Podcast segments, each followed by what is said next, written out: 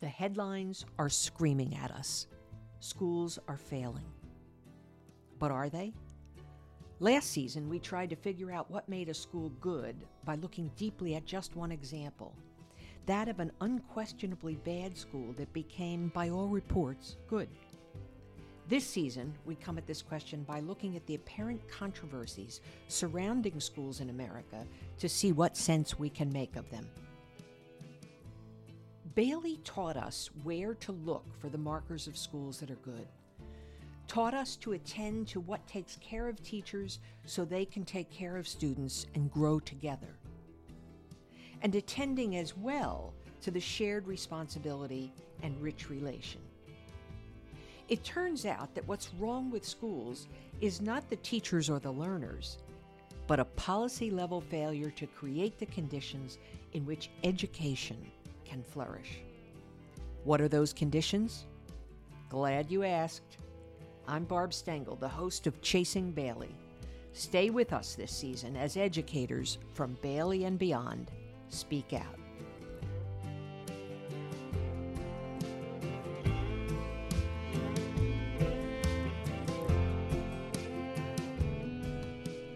More than 100 years ago, the American philosopher of education, John Dewey, said this What the best and wisest parent wants for his child, that must we want for all the children of the community.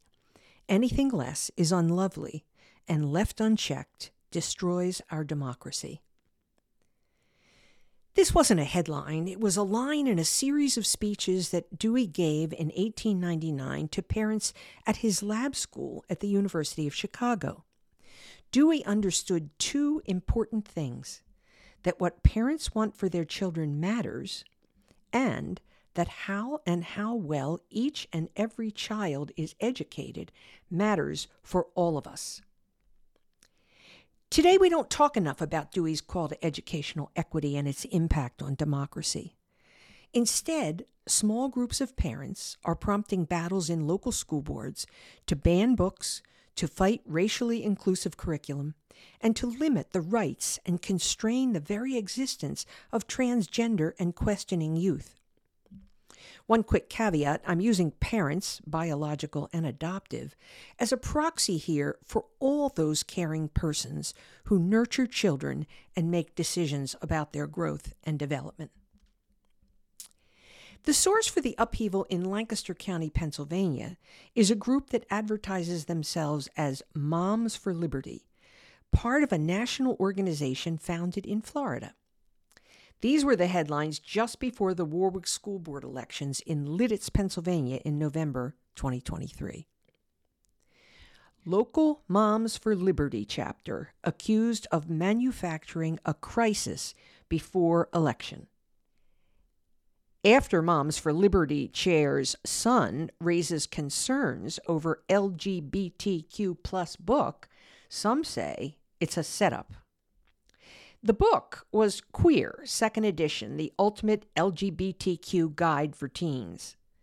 The 12th grader who just happened to find it was Chance Wilson, the son of Rachel Wilson Snyder, the Moms for Liberty Lancaster County chapter chair, who, since 2021, has led and supported challenges to books and teaching materials at schools across the county, while galvanizing support for GOP school board candidates. I did email Rachel Wilson Snyder for a comment or a conversation, but did not hear back from her. But the bigger point is that none of this is about what parents want for their kids, despite invoking parents' rights regularly. It's a proxy for broader political issues that deserve an airing, but not on the backs of teachers and students. In fact, several residents called the hubbub about Queer Second Edition a manufactured crisis. One of those was Shirley Showalter. Shirley is a 1967 Warwick grad turned educator who recently retired in Lititz. She arrived just as the Moms for Liberty chapter was trying to throw its weight around under the guise of what parents want for their kids. Shirley thought they were missing the mark that they were manufacturing a crisis that simply didn't exist. So she and others founded a group called Grandmoms for Love. Shirley began as an English teacher and became a college president at the well regarded private Mennonite institution, Goshen College in Indiana. As Shirley put it to me, she's an advocate of passionate learning. When she talks about education in Lancaster County, she sounds like the conservative and Christian she says she is. Our area has some rich traditions of uh, actually they're usually based on christianity but they are they are traditions of love. They are traditions of caring for the poor. They are traditions of peacemaking and wanting to live at peace with the indians as the moravians tried to do. Mm-hmm. uh, there there is thaddeus stevens and his vision for an america that could include black people as equals um, in such in a time when that was not at all the majority opinion.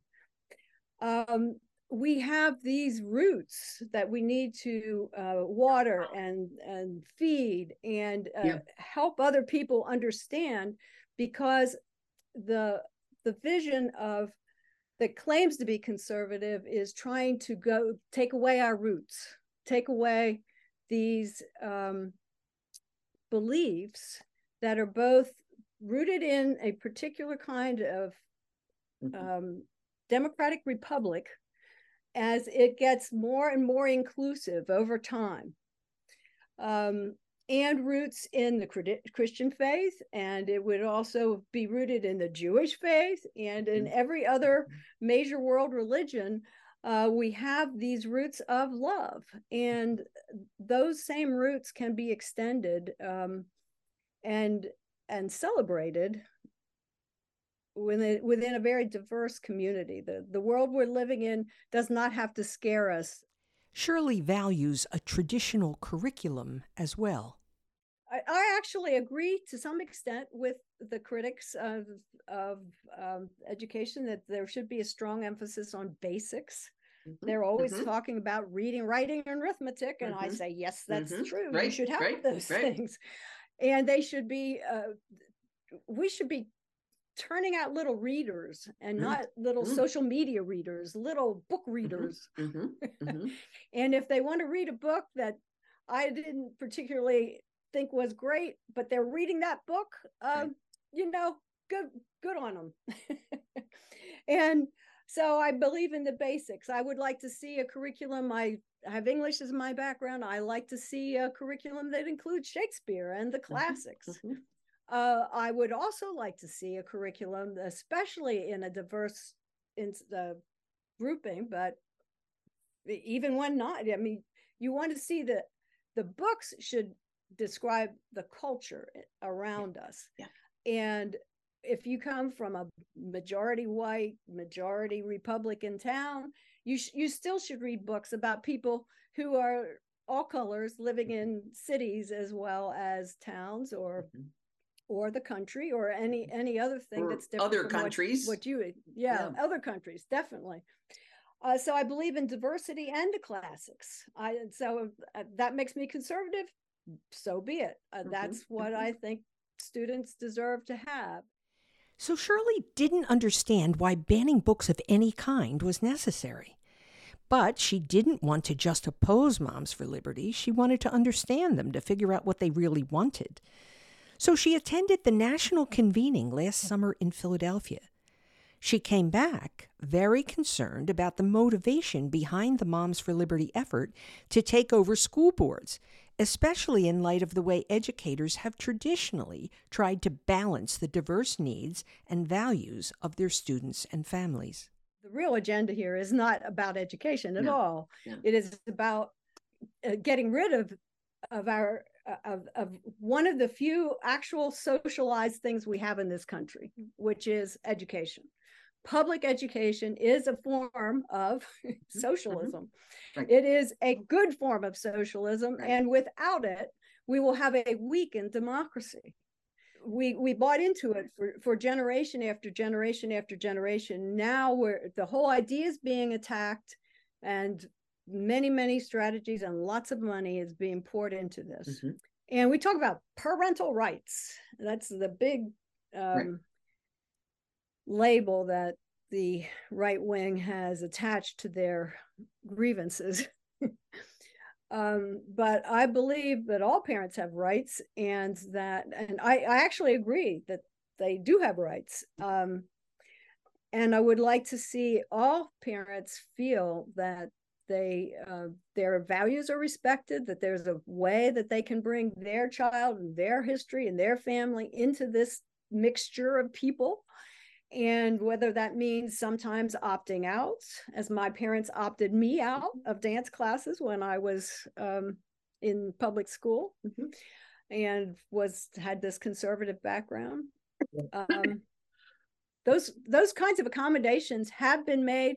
Teachers and principals are usually very willing to make them right. if they understand what the family, you know, who they are, where they're coming from, and um, so those rights are important and they they need to be balanced uh, wisely by administrators and teachers. Shirley's children are adults now but when i asked her what she wanted for her own kids she was clear. Um, i want for them to know themselves and to love themselves and to love other people that's the bottom line I see them doing this and it gives me great joy.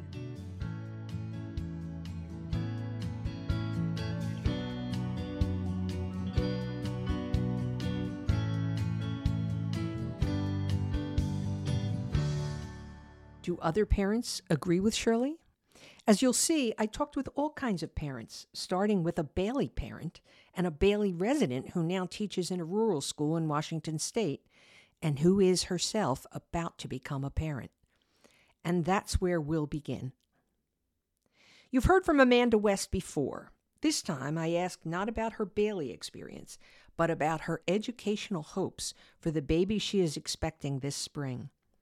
She shared the particular educational concerns that accompany living in a lightly populated rural area, as well as how she understood her commitments as a teacher in the district where her son will go to school. So, this is my 10th year teaching at Morton, and it has been, I have watched colleagues of mine take their stu- their children out of Morton, like continue their employment at Morton, but take their children mm-hmm. to either neighboring districts or to do online programs. And it was always it, I mean, it just happened this year, actually. But it's like extremely offensive to me. And I just think it's really offensive to your colleagues to take your kids out of the district that you work in because mm-hmm. If it's not good enough, you're it's good enough for you to work here, but it's not good enough for your kids to come. Yeah. Yeah. Um, but I had never had to think about it like realistically. And there are things about Morton and about living in a rural community and in a small school that I don't love. And mm-hmm. I went to a really good public school. And I know my kid's are not going to the experience that I had if I stay here.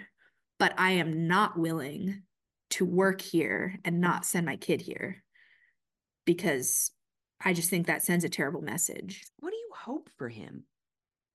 honestly my biggest fear and I, I really like living here for the most part and i mean there are moments when i get sad about being far away mm-hmm. but like i am i am genuinely concerned about like exposure to diversity that is something that no matter where i move in washington state would be very different like every time i get off the airplane in philadelphia and i see that there are more not white people in the airport than there were in mm-hmm. Seattle or Portland, I'm like, oh yeah, mm-hmm. there are people mm-hmm. who are not white in other mm-hmm. places. And I am genuinely concerned about my kids' exposure to other cultures and other belief systems, well, he's certainly going to get exposed to other political belief systems than the Mhm, ones mhm. that I have. But Mhm. um um and my other big concern is like, yeah, how do I make sure that he's challenging himself and being challenged without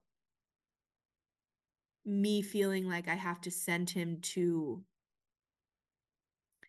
A, let him go to the community college junior and senior year, Mhm. which is what a lot of the kids do and then they aren't and that's that's another reason why it's so hard junior and senior year is the kids who are strong tend to leave and Oh, go to oh, community college so that it's like a brain drain. Tho- Then those kids graduate. Here's the other thing. They graduate high school with an AA and they go into a four-year school as a junior at age 18 and that is just about the dumbest thing I've ever seen. right. Then, I mean, this has happened now that I've been here for long enough. I have former students who graduated with their bachelor's at age 20, and they're like, well, what am I supposed to do now? The four years I spent in college were extremely formative Mhm. for reasons that were not at all academic. And that's something that I think is lost here because everybody is just like, well, if they're going to be challenged, they have to go to the college. And I don't want that for Yeah. him. This is, I mean, I think this is something you've been aware of all along, but it sounds like this is, will have to prompt for you some kind of existential um, issue around what are we doing here? If my Yeah. kid can't can't go here and get a good education, and I just don't want my kid to be the one that everyone wants to be in a group with just because they think he's the smart one. I Mhm, want him to be challenged mhm, by his peers and also have the kinds of habits and expectations that my peers and I had, which is that, like, of course we're going to go to college. Of course we're going to work hard in class. Of, co- of course, like, I want him to feel challenged and also to feel like he's not weird for caring and doing well. you know, it's it's nice to be in a community where there's a critical mass of people who are pushing for the learning, not just the grade. Right. Yeah. To get back to your original question, what is what do I want? I want my son to value curiosity and learning more than completing a task.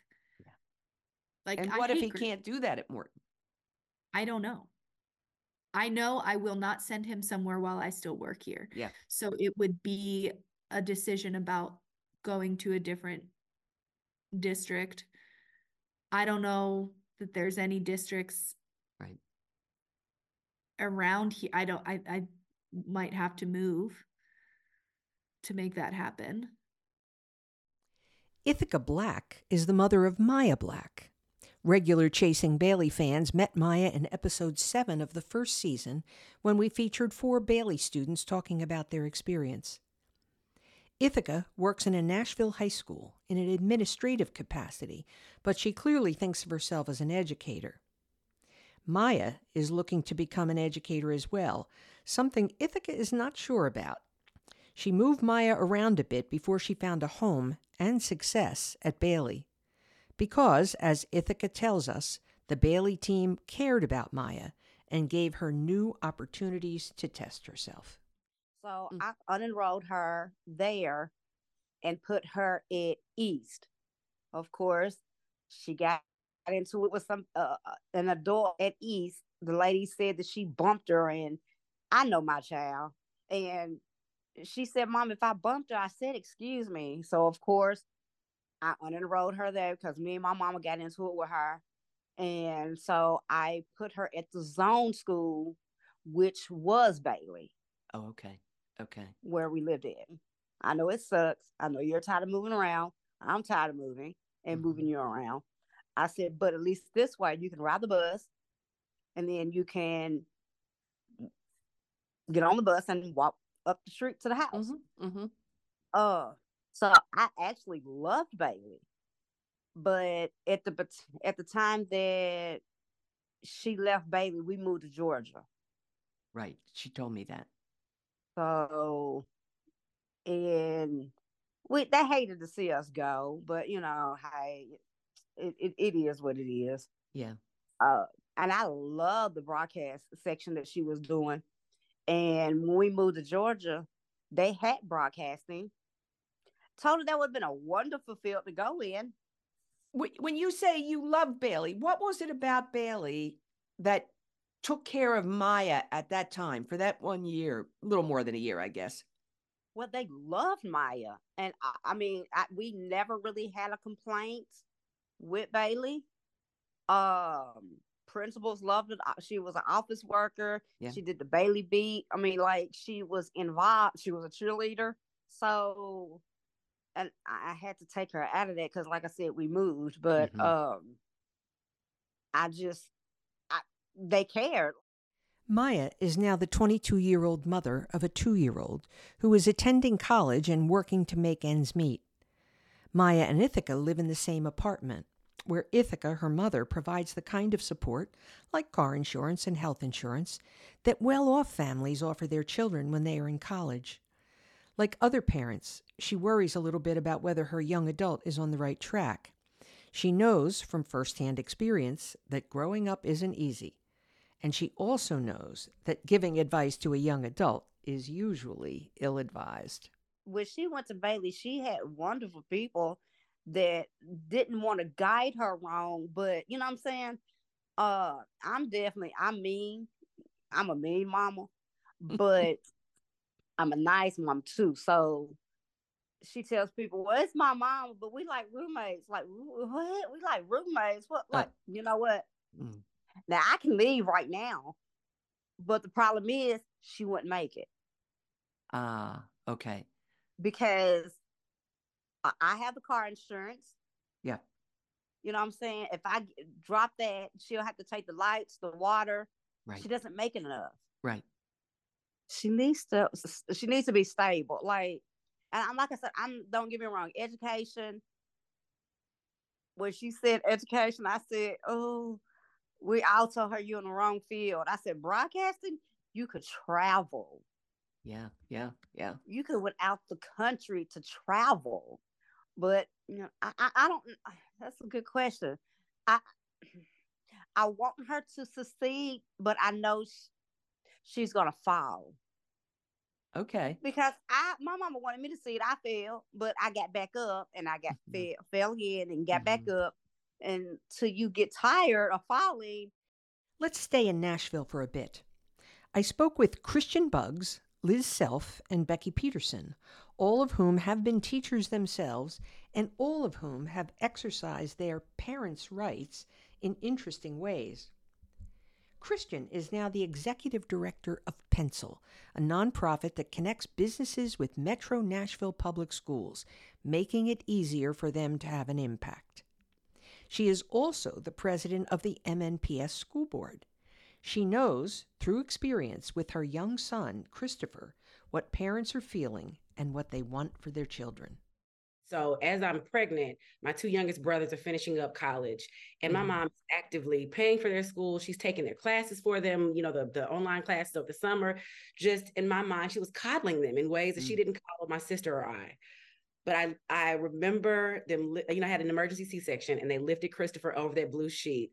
And I remember calling, you know, I kind of told my mom as soon as we got back in the room, like, I get it now. I'm gonna be stupid over this guy. I mean, just whatever he wants, whatever he needs. In fact, the only reason that I'm going to work harder than I have been working is because he is my legacy. Forget anything that I mm-hmm. do. Mm-hmm. I just want him to be happy. I, you know, you you see where millionaires and these um, you know, business magnates, they give their their whole life's work to their children and they flop. I'm mm-hmm. like, well, of course because I don't mm-hmm. care what anybody else does with what I've done. Mm-hmm. I want mm-hmm. my son to be happy. Mm-hmm. And so when I really think about what does it mean for him to be happy, I remember thinking I just wanted to be there with him. I, I didn't want to have to bury him.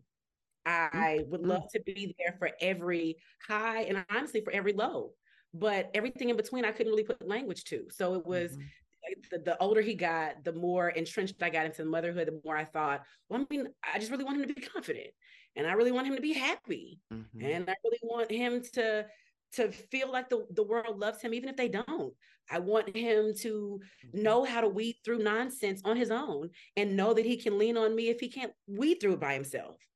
I, I wish I could have given you a more thoughtful answer, but when I really think back to that moment, it was just whatever he needs, I want to be able to give him. Christiane was communicating with parents as a member of the school board when Christopher was born. And before that, she worked to engage parents as a teacher at Neely's Bend Middle School. I asked her what those parents wanted for their kids. You know, that is, I, I think about that often because I think about my time as a student at MLK, which again, you to go to MLK, it was for me so much less about your um capacity to learn and cognitive ability and so much more about how your parents pushed you. I Yeah. mean, Yeah. there was just parent engagement spilling out of the ears of, of, of teachers at MLK. But then when I look at my time at Neely's Bend, it was yes, a neighborhood school. It was a priority school, meaning that it was performing in the bottom 10 5 percent of the state. Um, far less parent engagement than some of the other schools that I, you know, that I oversee now as a school board member. So when I think about my time as a teacher, I think parents just wanted their kids to be safe when they got there and safe when they came home. Mhm. Learn something every day. I can't remember a single time a parent told me specifically what they wanted, but I you just kind of feel the, the few times that I was able to be introduced to a parent, you just felt like I, I just wanted they wanted to lay eyes on me to make sure that I was going to love their child Mhm. and help them as best I can, and that was it, right? Mhm. So when Christopher came along, Christiane was ready. When I gave birth to him, I think I pretty much knew like, yeah, wha- whatever's close to us, we're going to use. But I also, it was interesting. I was on the school board, but I was my full time role. I was making thirty five thousand dollars a year. So I, I would have never, honestly, I would have never considered private school anyway, just because I'd never gone to a private school. Mhm. But I, I didn't have the money to. So Mhm. I say all that to say, I am pretty sure if I think back that as soon as he was born, I knew, yep, whatever's down the street, he's going to go. You Mhm. know, and Mhm. I started, you know, researching more as a board member and realized like, oh, Jones is a phenomenal school. Of course I'd Mhm. send him. Mhm. So I. So I. I always knew he would be fine wherever I put him. But the idea that Jones served all the homeless shelters in Nashville, it Jones and Buena Vista, which was our one of our lowest income um, schools, were merged now. I I think I felt more of a responsibility to support Jones than Mm. I felt like a responsibility for Christopher because I knew he would be fine no matter where I put him. You know, the first two years of his life, he was at uh, my cousin's daycare, Flow Academy, and she specifically targets and supports students with any kind of exceptional need. So my son had grown up, you know, seeing and being around students with Down syndrome, or students who were Mm. disabled in so many physical, physical and um, cognitive ways that, again, I, I more than anything, I wanted school to give him things that I couldn't give him, that kind of worldview. Like, yeah, I can read to him about other cultures and other experiences and tell him how very blessed he is. But it's a different thing for a child to be in those experiences themselves and really develop their own sense of compassion. Because I Mhm. know I can teach you to be smart. I can teach you how to think. I can teach you how to do school, as you would say, Barb. But I Mhm. could you can't authentically teach compassion without modeling it and without making sure that your child is testing their own compassion. And being at Jones, I feel like he's been able to test his own compassion and see that he is the same as so many other children and different in the best ways also. We had a muralist come in and some of the things that these babies drew, some of the concepts and the things that they came up with, the way that they want to Mhm. love on each other in their community. I'm like, Mhm. you don't even realize that you Mhm. are literally living below the Mhm. poverty line Mhm. all you can think about is that you're supposed to be compassionate and help other people. By Mhm. God, kids, you are a baby. You know, we're talking about Mhm. kindergartners and first graders, right? Having being a lunch buddy to some of these babies, you hear the, their vocabulary and you realize that they're not malicious or ignorant. They are literally ignorant to other other terms or other ways Mhm. of Mhm. that's it. That's it. At their Mhm. they are sweet and they are thoughtful. But if the language that they have to put to their Mhm. feelings are a bit crude, then okay, I just have different conversations with them to help build their vocabulary. And I think that's been the beautiful thing of having having him there at the homeless shelter that he doesn't know who his homeless peers are. He doesn't know. He doesn't know who the unhoused are. What's that mean? Like everybody has to sleep somewhere, right? Right. But the idea that he sees now that sometimes he has something different than his friends have. And so he wants to bring an extra pair of crayons or extra pack of pet crayons because his seatmate doesn't have them. And he was Mhm. of sharing Mhm. them. So Mm-hmm. Can I just can I bring John some? Yeah, let's get John Yeah, some. yeah, yeah. Let's get John some. That's exactly right. long-winded way of saying being able to be there kind of continues to help humanize children and people for me as I continue to grow professionally, but it Mhm. also humanizes into my son. And what, what else could I ask for? Like, We're supposed to be here trying to fill gaps, not better, you know, separate or, you know, create that chasm that separates the haves and the have nots. I talked with two other Nashville educators who each have three children, one with special needs, who have placed their kids in different schools, a mix of private, public, and charter. Liz Self started out with kids in the same elementary school, but has ended up this year with a son in a public magnet school, one daughter in an elite private school, and one daughter in a 5 through 12 charter school. She's doing a lot of driving. As we'll see, the kids are each where they need to be, but there are costs. I think from the beginning, we wanted them to have some kind of sense of community, which is part of the reason we started in our zone schools we wanted them to develop a strong sense of self. And by that, I don't just mean like self confidence or something like that, but a sense of knowing who they were, what their strengths were, what they had a hard time with, all of that kind of thing. And we wanted them to become aware of who they were in the world, I would say. Um, so when we moved, for example, the first time to the elementary school that all the kids ended up finishing out at, you know, the, the premise was we feel like at the school we are zoned to by virtue heavily of the racial and socioeconomic uh, makeup that they were not going to get a good sense of who they were in the grand scheme of the world. Um, and for Zola in particular, may not have a strong sense of self because she would have been one of very few Black children there. And many of the Black kids there, like her, are growing up in otherwise white families. So Listen to Liz describe her three children. When Oliver was young, we knew that he was curious. Um, he seemed smart in a lot of the very typical ways and on the sort of typical diagnostics, but not in any sort of way where we felt like he was going to need something very, very special to meet that. Um, but he needed to be challenged. And more importantly, he needed someone who would not be beleaguered by all of his questions. um, and we wanted to make sure he understood that education is based on asking questions.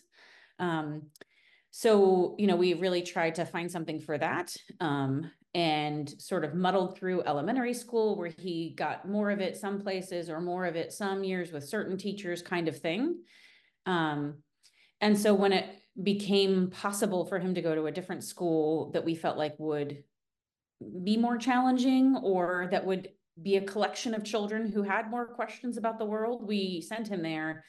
Um, and then over the course of time, came to realize that the big thing that he also needed was to feel like he was okay. Probably the biggest things that's that's been at play with Emmeline is a desire for her to not um, just be a people pleaser. Like she is a hundred percent an oldest daughter, gonna help with whatever needs done, to meet those needs, to make sure that she's following the directions and doing it just right and is definitely connected to that. She does gymnastics. She is a competitive gymnast. And so that sort of eye for perfectionism is definitely part of that sport. Um, and so we saw that kind of develop. And I would say if, if, if anything, we have just wanted to play into like making sure that she, she's also like a quirky, very funny kid with a lot of like deep interests. She loves to bake, even though she is frequently horrible at it.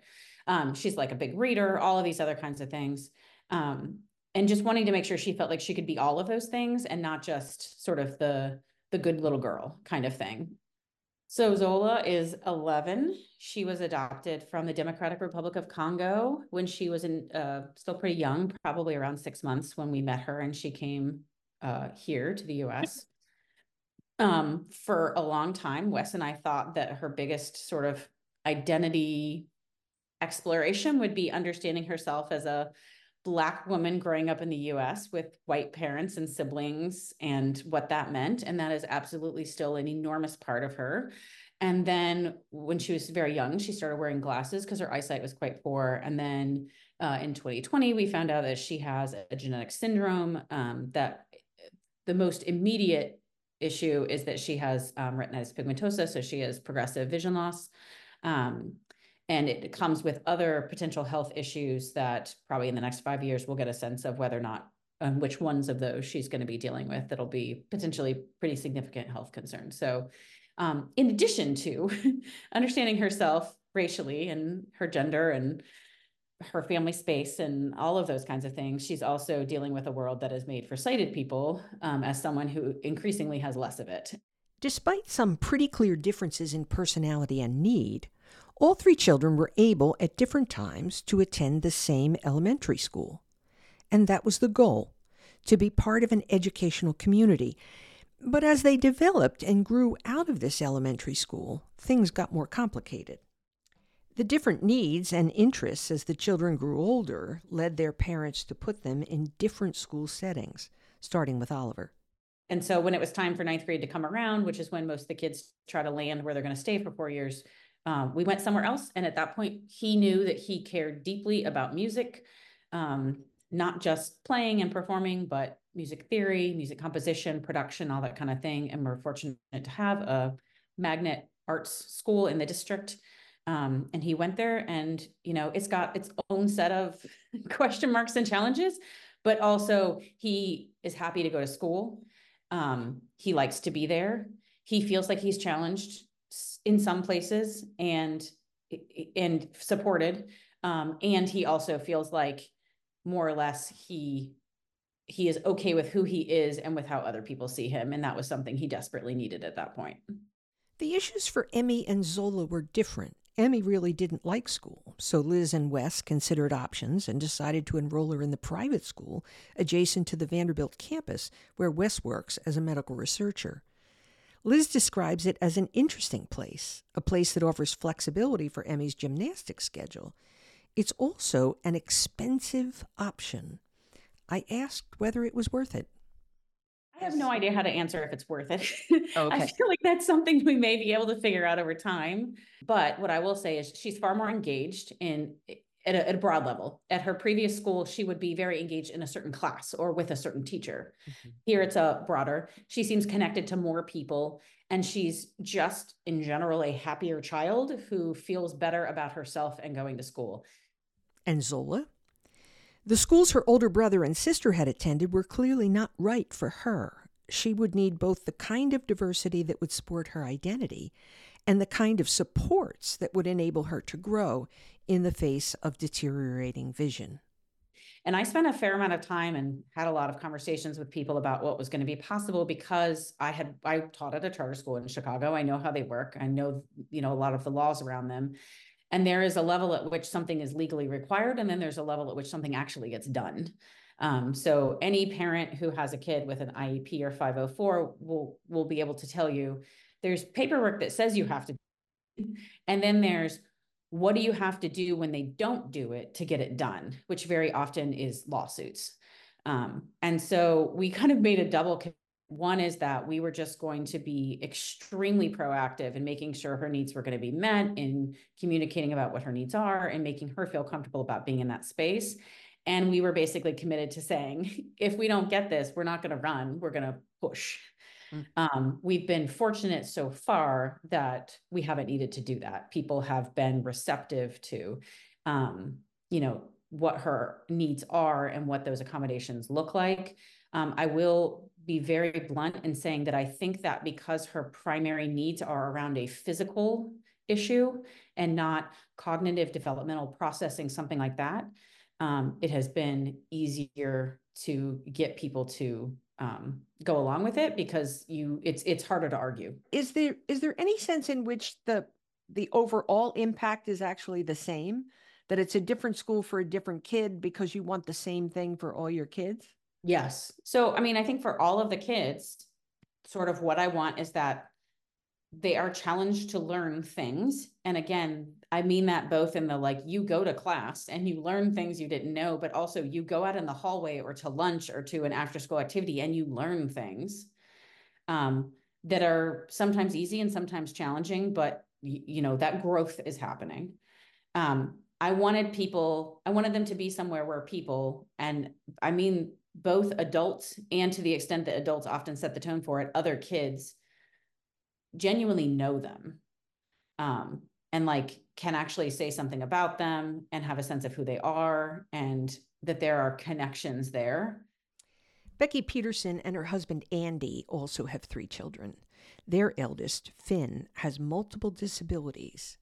has now graduated from high school and at 19 is enrolled in a public school transitions program. Hawk in fifth grade and Lucy in second are, as Becky puts it, unique in some ways and not unique in other ways. But the family and all the decisions Becky and Andy make for the children are impacted by the reality of Finn's disabilities. Still, Becky, like Liz, wants the same thing for all of her children. My hope for them is that they grow and continue to be people who are thoughtful and thoughtful in the way not just kind but actually thought filled right? Um, that they're critical thinkers. Um, that they feel like they belong somewhere. Um, and that they have the ability to care for for not only themselves in whatever that capacity is but also to care for other people. Hmm, nice. Okay. Yeah. So, what do you imagine schools can do? Well, Mhm. all- obviously, you and Andy and your extended family can do quite a lot in this area, but what is it that schools can do? Mm-hmm. I think it depends on the school, quite honestly. Um, I think the one of the beauties of public schools in particular is that even if you're in the suburbs or if you're in a rural community and obviously in an urban setting, there is more of a diversity there um, of thought, of people, of economics, of political views.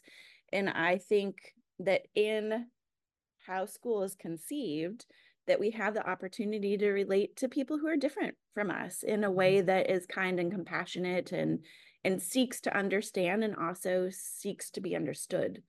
Um, and so, I mean, we can get into some of the specifics, but particularly with Finn, I think public school is not only a place for him, but it's a place for other people to learn from him. Where are they now? Hawk is still at Linden Waldorf. Mhm.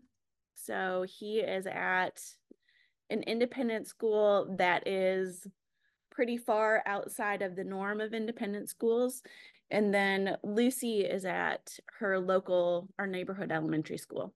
What went into all the decision making to the extent that you had decisions to make about Yeah. all this? That's great.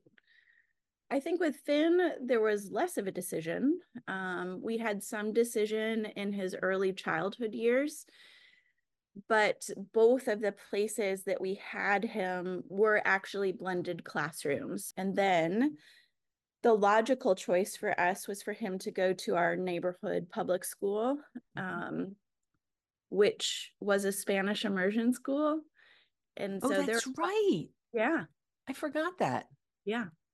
So there were a lot of people in my world that really questioned us sending him to a Spanish immersion school Mhm. because of his pretty significant delays um, speech wise. Mhm. However, I continually pushed against that because I do, and to this day, I think that there were some neural pathways that were started um, in learning another language in addition to learning English that have stuck with him, that have maybe helped him progress speech speech wise in ways that some of his counterparts haven't. Mhm. Um, and it was our neighborhood school. So he was friends with our neighbors, right? Mhm. Like would go out and play with them. Hawk was a choice and somewhat of a default. Um, he had been at a Montessori for early childhood. And by the time we were getting to his kindergarten decision, I mentally was in a place where I needed somebody, some system, I think, to offer some support to Hawk that I just couldn't because I'd been advocating so hard for Finn. Mhm. And I needed to know where I was sending him to school.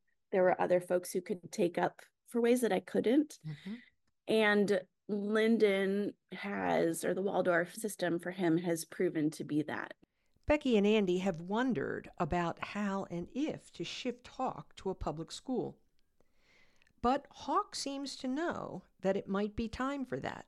But what has come up recently is he knows how happy Lucy has been in our neighborhood school. Mm. He sees our neighborhood boys out playing together. Mm-hmm. And he's kind of this outlier right now. And he mm-hmm. asked if he could go on a tour of Brentwood Middle School. They've got a great strings program, they have a great arts program, and those are some of his strengths. Lucy's great. I mean, yeah. she is a bright second grader, great reader, thoughtful kid. And as we've often said, like school's kind of made mm-hmm. for her. Mm-hmm. I mean, the only thing that I would say is she gets bored sometimes and she is in this year's class often one of the helpers for other kids in the class which i is fine from time to time but i also mm-hmm. realize for her like there is a different layer of caregiving that just happens at home by mm-hmm. default because mm-hmm. of finn and i don't always want that to be something that she has to deal with at school too mm-hmm. Becky looks forward to a range of possibilities for Hawk and Lucy, but Finn requires something different. What do parents expect for their children like Finn down the line? When your child has multiple disabilities, the path is strewn with rocks. I mean, I'm mm-hmm. hopeful that he experiences some sort of independence, whatever that may look like in the transition program that he's in, he is in the community nearly every day of the week, but two days a week he goes to a retirement center mm, mm. Um, for like an internship, and they're playing games and helping with breakfast and reading, and and he loves it. Mm, like is mm. so happy. So you know if he can be some sort of Eh, have some sort of a job somewhere. I also think there are so many constraints in our system mm-hmm. in terms of how much money he can actually make and mm-hmm. still be eligible for social security and medicaid like it, there are lots of parameters around that mm-hmm. um, so i do hope he experiences some sort of independence Becky sent me a text after our conversation, reminding me of the ongoing grieving that accompanies the parents of children with disabilities in a system that marks various rites of passage, like graduation, highlighting that those are just not attainable for some kids. As we imagine what parents want for their children, it's important to recognize this additional weight.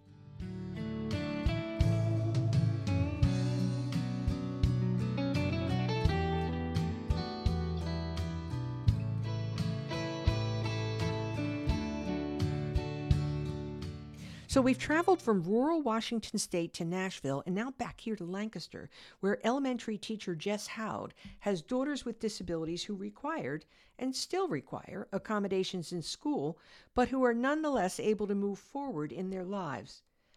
Jess's twins are now in college. I wanted them to have a good opportunity and to get a good education. And I also wanted them to be in a diverse environment. Talk about that. Why? Who cares? Uh, because I think our world is diverse, and if you can learn at an early age to get along with all sorts of people who don't look like you and don't maybe have the same values and cultures, and you know they're very different from you, then if you can get along, then you're really set up to get along as adults. What does that mean to you? A good education, a good opportunity.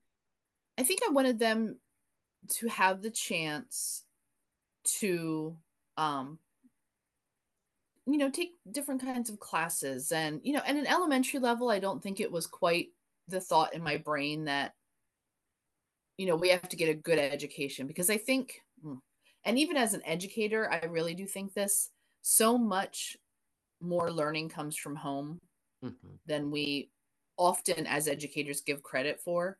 Um so i thought having an education background and the things that my husband and I do with our kids, mm-hmm. they are almost like the teacher proof kids. So if they mm-hmm. had a year that it wasn't a great teacher, it wasn't going to affect them a whole lot because we do a lot at home. Right. We go to museums, we take we travel, we read books, we you know, play games, we do all of that at home. And if they had trouble, we could always help them. So, elementary, middle school, what I was really looking forward to, because I went to McCaskey and I know the education that I got at McCaskey, and I really wanted that for them. I wanted them to have the chance to take AP courses if they wanted to, to take IB classes if they wanted to, to, um, you know, go as far as they could with that. And McCaskey felt right for me. There is also a little bit in, you know, I knew the system. We knew a lot of the people. That kind of made it more comfortable for me. Jess is a teacher in the district the girls attended, but was also highly involved in the PTO. Like Amanda West, Jess chose to teach in the district she selected for her daughters. She is committed to public school, but understands systemic limitations. They so my older two um, are twins, and they had some special needs that I really had to be an advocate for them Mm-hmm. through their entire school career. Um, so I really got involved very early, probably when they were in kindergarten, with the school because I just thought to myself, if the administration and teachers know who I am Yeah. and know that I'm willing to be helpful, then they're probably going to do more for us than if they don't know who I am and I just come in complaining about things. That was my kind of impetus to get into it so they Okay. would know who I was. Okay. And then I just continued on with that. And often the squeaky wheel gets Mhm, the grease. mhm, mhm. So Mhm. being the person in there, it, it I think it benefited the girls. Probably. How do you feel? So, where are the girls now? They're at Millersville. Okay, they're both at Millersville. So they both, Yep. Whatever their special needs were, they sort of sorted them out. Well, and- it still is an issue. Um, they have selective mutism. Ah, so they okay. I don't know that they had spoken all through 12 years of school. 13 years of school. Oh. Um so that I really needed to be like if they had a problem they would come home and talk to me about it but they couldn't talk to a Mhm. teacher about it. Mhm, mhm. You know, it was very difficult. So even up through high school I was emailing teachers and things like that. I asked Jess what parents want from her perspective as a teacher. I think probably for their kids to be safe at school Mm. and to get a good education. I think, you know, as much as it may look different from how I've raised my kids or how, you know, other people have raised their kids, I think all parents really want the best for their kids and they love them and want them to do their best. Sometimes the way they go about it maybe isn't the way I would, but I, I do think everyone has the kid's best interest in heart. And I Mhm, think mhm. I think parents do want communication from schools and they do want if there is a problem had to have a follow-up. Just follow Mhm, through whatever we mhm. say is happen. What do you want for your kids? What do you want them to be and become? You know, that's it's very interesting to ask that. Um because I think you know, I want them to be happy. Yeah. In whatever they choose. I just want them to have like a fun life and be happy and be kind. Yeah. I realized I needed to talk with some dads, so I gathered up a couple of my neighbors, men with elementary age children. Johnny is just here from Colorado, Stu, a longtime resident of the area. They are early elementary kids, kids at the same elementary school here in Lancaster City. Stu and his wife Heather are very involved in the PTO at Wharton. Johnny and Laura, who is a teacher in the district, are becoming more and more involved. I was hoping she would, you know, be a scientist or a president or just the, the, world. I, I want the world for her. So, um, astronaut. So you were really thinking in terms of opportunities. Yeah, yeah. And it's kind of funny when JoJo was born. This is after I had Bailey for two years already. I was like, I want you to be an athlete. but I, I don't know why. It just kind of seemed to come more natural to her or something. But Oh, now that's interesting. Um, okay. All right. This is good. Uh, Stu, how about you? What were you thinking? I mean, I I just want my kids to to develop into like happy people. Uh, I wanted them to be, you know, find something that they're interested in and passionate about, and get into something. Mm-hmm. and, and what kinds of things have have you done, both of you? Um, but Stu, I'll let you go first. What kinds of things besides school? Because obviously, school isn't the the only thing involved in education. What are you doing for them to help them do what you're saying to find something, Stu? So, for instance, both of my kids are are particularly interested in art. Um, I think that's something that um, you know that that was kind of always our go-to activity uh, for our kids, and uh, we've supported them in that through you know getting them signed up for you know different classes, let, letting them explore different uh, you know sort of art mediums, I guess. Uh, you know, Stewie, for instance, right now is uh, on a, a, a, I think Heather refers to it as fiber arts, but uh, mm-hmm. it's knitting, sewing, uh, cross stitching, uh, and you know when he when he latches onto something like that, it's like, all right, well, you know, let's let's learn more about that. Let's mm-hmm. let's see what else we can get into here, uh, and sort of let him guide it, uh, but also be there to support him and you know. Mm-hmm help help him develop into that. That's great. Johnny, how about you? Things outside of school that you've done for the girls or well, um, you know, uh, I, I, guess I should preface it by saying I, I want them to be whoever they want to be. You know, I just want them to be happy and, and find themselves too. And I would be a delighted dad if if that happened. You know, mm-hmm. but um, as far as encouragement with with Bailey, um, she really took to uh, well, she really likes reading and, and math. So we kind of helped her with, with her letters and we're mm-hmm. uh, very, very supportive of, of that. And she loves puzzles and Legos. And, uh, and we uh, put her in, in soccer for, uh, for a summer to see if she would like that. And she, it was okay. Um, mm-hmm. but she, uh, she didn't really like ask to do it again, but, but if she were to, we would make sure to, to do anything like that. And, uh, with with Josephine, we're kind of um, we're, we encourage her to do kind of whatever she likes to do. We talked about how extended family impacted the kids positively. But then we turned back to school. I asked how school is helping their kids to grow into happy people with opportunities. Yeah, I think that uh, you know school uh, puts some structure to the day. Uh, that's one thing that I you know i think that uh, you know i personally appreciate about it um, gives them something to look forward to something to you know a, a, a, a solid reason to get out of bed in the morning uh, which i think is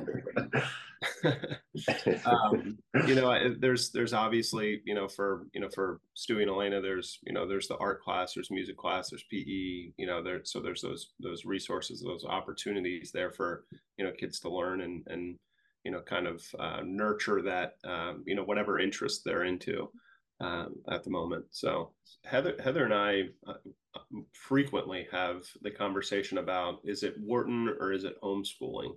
Uh, and that oh, and the okay. thing that that you know that that kind of keeps us coming back to Wharton is that you know that social interaction piece. That's that's probably the one barrier that's keeping us from mm-hmm. you know making Just, that plunge. Yeah. Uh, Uh, yeah, I was. I'm kind of on the same page you are with that. Um, it's for, I guess, for for Bailey especially, um, moving to a new place.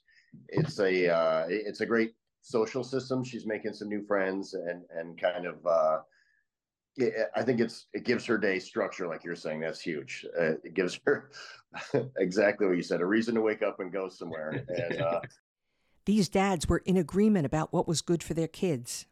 At the top of the list recess?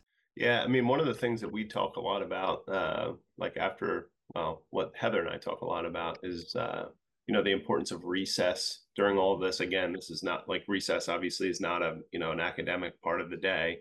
Uh, but I think our kids get, I don't know, Johnny, is it like 20 or 25 minutes of mm-hmm. recess uh, during the day? Uh, and we always kind of complain about how you know man it, it should be it should be triple that uh, it should be like an hour yeah yeah you know yeah. especially when they're when they're young like moving their bodies and getting up and wiggling around and you know, kind of, you know, fooling around with their friends. Like that's, mm-hmm. you know, it sounds silly, but like that's, yeah. that's really important stuff. Um, yeah. you know, being able to, you know, you know, a move your body and, you know, interact with your friends like that is, you know, to me, uh, a significant part of, you know, growing up and going to school. You both have your kids right now in an urban public school district that if you asked in our county what the best school districts were, this district probably wouldn't get mentioned. Um, what what do you think? I, I think there are problems with that, by the way, and I would fight it in lots of ways myself. But sure, what are you thinking about? You know, for when they grow up, like expanded opportunities. Do you have any thoughts in your head about? Well, I want them to get this kind of education so they can do X because it's credentials. I mean, that's part of it. You know, it does make a difference. Mm. Have you thought yeah. about those kinds of things, Stu? Yeah, I mean, I think you know, yes, you're absolutely right about the you know the reputation that SDOL has, but uh, you know, it's it's also it's it's a big school uh, and it's a diverse school, uh, and that's one thing that Heather and I really appreciate about it. Um, we want our kids to get exposure to all different cultural backgrounds, you know, all different people, uh, the socioeconomic stuff too. Like, I don't want my kids, you know, burying their heads in the sand thinking that like, you know, poverty doesn't exist. Mm-hmm. You know, what better place to, you know, kind of learn about that um, than to grow up with people like that. So, mm-hmm. Uh, you know, yeah, I, I, I you know, I worry about it from time to time, but you know, I think that you know Heather and I's role as parents is to you know guide them, um, you know, through that that journey uh, through school together. I'm 100% with uh, with Stu on this one. Like uh, we moved from Fort Collins, which was very not diverse at all, and so we knew what we knew what we were getting into with kind of an urban environment, and uh, we, we really embrace it. It's it's pretty it's pretty awesome. I I want my kids to know what you know, kind of what what the real world is like out there, and not just be tucked away in some uh, special place.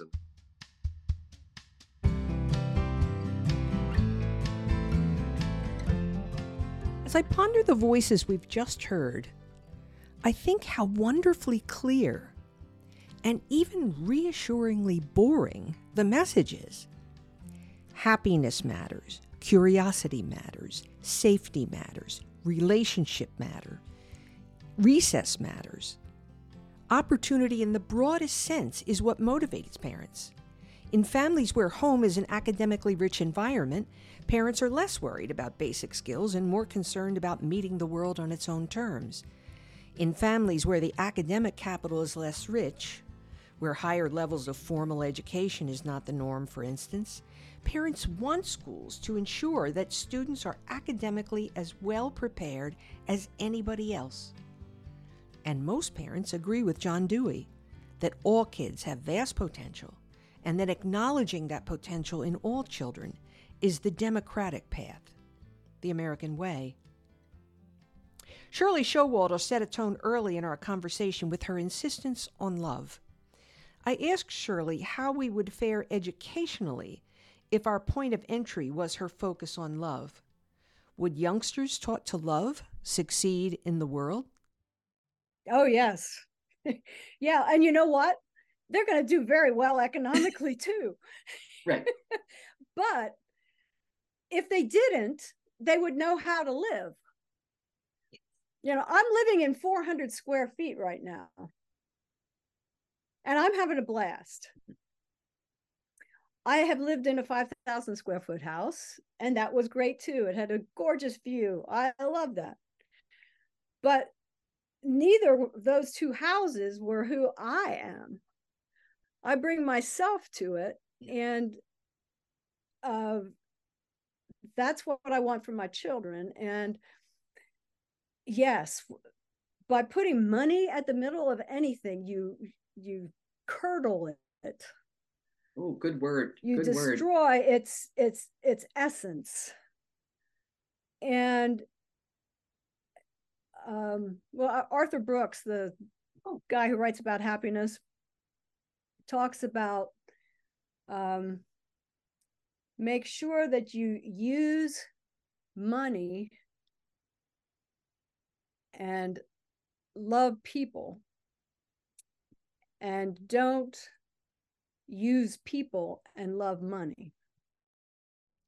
A good reminder from Shirley. And I heard something else that got me thinking. Parents want the same thing for their kids, but they know their children well enough to realize that the same outcomes may not be achieved with the same measures when the kids are different. For a whole host of reasons, parents may choose, when they have a choice, different schools. In the American system today, parents have choice if they have money and access to knowledge about school options. But choice itself is not unproblematic. Liz Self commented on that. I think that when parents choose, I think there's a, it's important for people to understand that what you're going to choose isn't necessarily going to be right.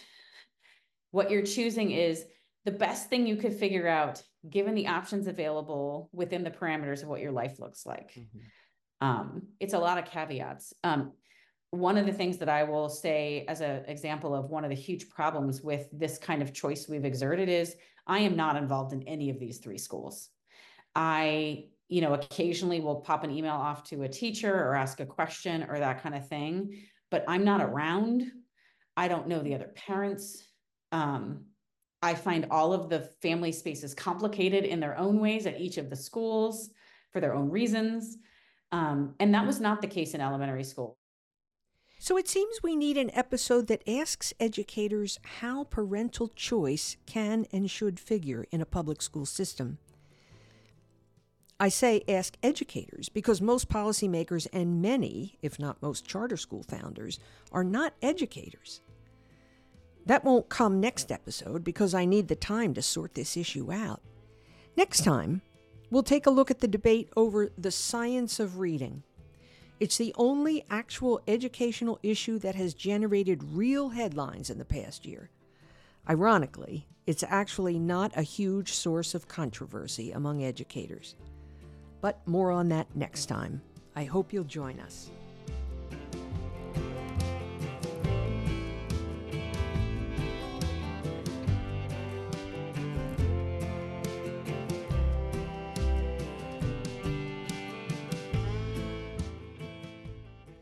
Today and always, I want to give a shout out to our production and editing team here at Chasing Bailey. Our editors are Brenna Fallon and Sam Deacon. Ruby Mundock handles promotional efforts. Our executive producer is Dr. Larry Woodall. I'm delighted to be working with this student faculty team at Millersville University to make Chasing Bailey an educational effort in every way. We are, all of us, teaching and learning all the time. And as usual, if you are a regular Chasing Bailey listener, please be sure to leave a review and spread the word among the educators, parents, and policymakers you know. If you are just tuning in, please subscribe to the podcast so that we'll know we're getting the word out. And if you have any questions or suggestions, we want to hear from you. Email us at chasingbaileypod at gmail.com. Together, we can spread the word that the path toward our best educational efforts and the best educational system we can craft runs through the attention we pay to educators.